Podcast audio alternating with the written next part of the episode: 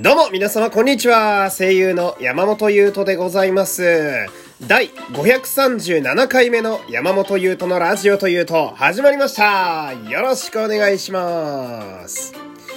さあ、今日はですね、ちょっと自分的に久しぶりにこう楽しみなお出かけが1個ありましてね、これを撮った後に出ていくと思うんですけど、多分そうだね、おそらくその模様は夜ラジオで収録で上がるかなと思うのでね、こう匂わせつつ、楽しみにしていただければと思いますけれども、冒頭まずふつおた読みたいと思います。ラジオネームミキータさん、ありがとうございます。じゃがりこの塩とごま油味はもう召し上がりましたでしょうか？今食べてますけどめっちゃ美味しいです。ストゼロが進みます。おすすめです。っていうね、お便りが来てます。ありがとうございます。くーこんなもん絶対うまいんだもんな。いや俺さ、これね、多分先週ぐらいのラジオで喋った気がするんですよ。なんかじゃがりこのね、このミキータさんがおっしゃってる塩とごま油味ってやつ、うまそうやなみたいな話したんですよ。ほんでさ、コンビニとかね、ちょこちょこ行くんで、あるんすよその塩とごま油味のじゃがりこ、めちゃくちゃ手に取りたくてさ、でも今その俺、来週がね、デートが一件ありまして、その最高の自分で行きたいのよ俺は。最高の自分を見せたくて、その日まで間食ずっとやめてんのね今。我ながら頑張ってると思うんだけど、その次の日にね、多分ビールと一緒に買うと思うんであー楽しみ、いいですね。いや絶対うまいもんな。ちょっと楽しみでありますけれどもね、やっていきましょう。この番組はグノシーのアプリ内でも配信されております、ラジオの概要欄の URL からアプリをダウンロードしてお楽しみください。9月17日の今お昼頃ですね、なんですけれども、まだ、聞けるようでございます。このラジオというとがね、グノシー内でまだ聞けるようでございます。しかも、嬉しいことに結構な確率で、3位をキープしているようでございます。皆様ありがとうございます。引き続きよろしくお願いいたします。この番組はグノシーの提供でお送りします。ありがたいことにね、どのぐらいのね、期間このグノシーさんの提供がまだ、言えるかどうかわかんないんですけど、言える限りはね、ありがたいんで、たくさん言っていきたいなと思うんですが、今日はまずですね、昨日ね、9月の23日の、の1日中にやるラジオの企画を、まとめて収録会で喋ったんですけど、もしね、まだ聞いてないって方はぜひ聞きに行ってほしいんですけど、そこでね、言い忘れてたこと1個あって、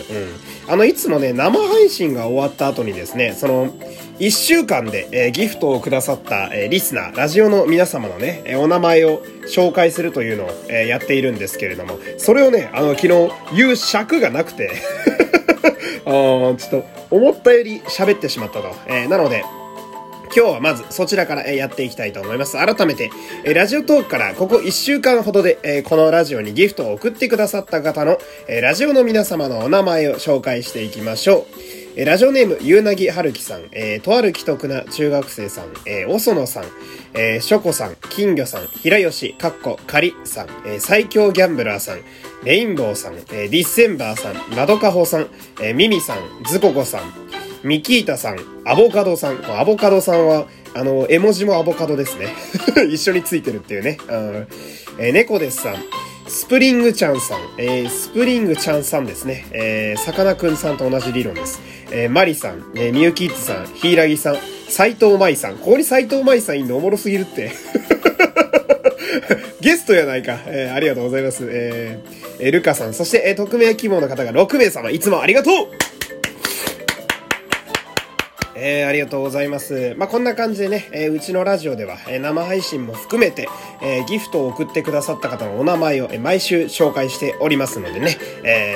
俺に読まれたいという方をね、ぜひ、送ってみてください。いねえ気もしますけれども、ありがとうございます。でね、今日はここから久しぶりにちょっと長めにフリートークをしていきたいななんて思うわけでございますけれども、おや、ちょっと待てよ。失礼しました。すいません。ちょっと途中でね、今止めちゃいましたけれども、いやー、なんかガサガサっとね、で家の入り口で人の気配がしまして、あ、鳴らされると思って、先に出たら、すっげー久しぶりに宗教の勧誘が来ましたね。しかもベタに一言目がなんか、近くに寄ったのでみたいな、あなたは何を信じていますかって聞かれたから、自分自身ですって言ってバタンで戸を閉めたんですけど。ちょっと格好つけすぎましたね。何の話だったっけ？あ、そうそう、フリートークしたいんですよ。なんかね、まあね、いろいろありますけど、はい、やっていきましょう。ですね、まあ私最近すごい思うのがね、私田舎の生まれなので、福井県福井市という江戸田舎の出身なんですけど、で、まあ、やっぱ福井に住んでた期間の方が人生の中では長いわけですよ。まあ、17、8年ぐらい福井にいたのかな、ざっくり。で、まあ、こっちの東京に出てきてから、まあ、9年目ぐらいに、10年かなぐらいになるんですけど、まあ、都会に住むようになってみて、すっごい分かったことなんですけど、なんだろうな、どんな心理テストよりも、電車の中っていうのって、その人の人となりがすごいはっきり出るなって思ってるんですよ。最近特に。なんか、まあ私、今は中央線っていうすげえ人が乗る電車を使っていて、んで、サラリーマンやってた頃は、まあ最寄り駅に住んでたので、店の最寄りに住んでたんで、まあ電車で通勤することはなかったんですけど、その最寄り駅に通ってたのは小田急線っていう電車で、まあ小田急線も中央線も、まあ凄まじく人が乗る電車なんですよね。特に通勤ラッシュの時は、本当なんか、時間帯とか間違えたり、乗る電車の塔を間違えるだけで、えらい目に遭うっていうぐらいの、人の量だったりするんですけど、まあ本当にね、なんだろうな、人間だなって思うんですよ、電車って。人間がすごい出るなって思っててさ。で、俺は、なんだろうな、別に、悪い意味ではないんだけど、なんか電車の中で、その人が何してるのか観察するのが結構好きで、なんか、すごいこう、シュッとしたお兄さんが乗ってきてさ、もうめちゃめちゃ仕事できるやろ、みたいな。髪もバチコーン決めて、バチッとこう七三で決めて、ちょっと若くてかっこよくて背も高くてみたいな。かっこいいお兄さんや、これは仕事できるでと思ったら、座った瞬間に両隣に人がいるのにいきなり足組み始めて、あんま仕事できねえタイプかこいつみたいな。これ良くない気がするな。まあいいんだけどさ、なんか、足組んじゃうかーくーみたいな。なんか、まあ俺スーツ屋やってたからさ、まあなんとなく着てるスーツがいいか悪いかは見ればわかるし、で、革靴の手入れ具合で、そのビジネスマンが仕事できるかどうかって結構分かっちゃうんだけど、すごいピカピカの靴とか履いてて、そういう人に限って、これは仕事できるでみたいな。足組んじゃうかみたいな。足組むかみたいな。で、他にもさ、こう乗ってきてさ、この人、電車乗るの初めてなんかなみたいな。わかるよ。最初緊張するよね。とか思ったら、人が山ほど乗ってきて満員電車になってんのにさ、リュック背中に背負ったままだったりするのよ。前にやるだけなんだけどなみたいな。リュック背中に背負ったままかみたいな。あとは電車で化粧するのがみっともないって話、ようあるじゃないですか。で、あれでさ、電車でこう、化粧してるお姉さんとかいてさ、まあ今だとマスクしてる時代だから、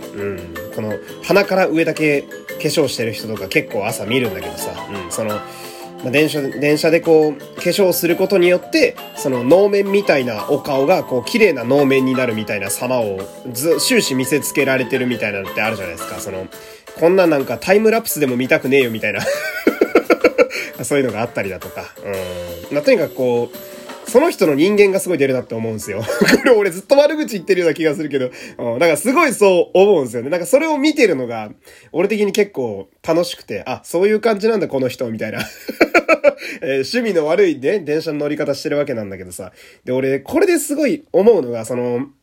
電車で特に一人で乗ってる時が、やっぱその人の本性がビンビンに出ると思うんですよね。なんか、空いてるのに、そこ席空いたところに座ればさ、みたいな。この満員電車で一人分スライドできるわけだからさ、一人入れるじゃん、みたいな。全員が立ってて、席が一個だけポツンって誰かが立って空いた時に、そこにあなたが座れば、隣にいるおじさんも、一個スライドして、全体的にずれるから、ちょっと空間できるんちゃうかみたいな。何のプライドでそこに座らんねん、お前みたいな人とかいるじゃないですか。これ良くないな、俺今日あんま良くないラジオしてる気がする。で思ったんだけど、その人間が出るということはさ、なんか俺に娘ができるとするでしょ。急に飛躍したけど話が、俺に娘がいるとして、その娘が男を連れてくるとするじゃないですか。彼氏できたよみたいな。あ、そうなんだみたいな。でもしそいつと結婚するみたいな話になった場合、俺はまずその彼氏と一緒に電車に乗りますね。そいつと一緒に電車に乗るね。で、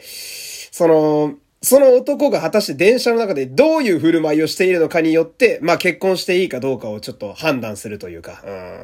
俺は厳しいからね。俺めっちゃ厳しいよ。もう足組み始めたら、あ、こいつはねえなってなるし。荷物を、前にやれないやつだったらもうこの時点でねえなって思うし、あとなんか、明らかに狛犬スペース空いてんのに、そこに荷物置いて、なんか、その狛犬スペースで一人、そしてその横に立つことによって一人で二人分使ってるやつとか、俺許せないから。俺は厳しいよ。もうね、こういうのが出てきたらもう絶対結婚させないんだから。そんな簡単に俺の娘渡せると思うのよって話なのよ。これ何の話してたんだっけ？久しぶりによくわかんないラジオをやっているような気がしますけれどもね。なんか、私もちょっと疲れてるかもしれないですね。ちょっと今から行くね、お楽しみでね、癒されていきたいなと思いますけれども、わけわかんないですが、今日はこの辺で終わりたいと思います。山本優斗でした。皆様さよなら。また次回。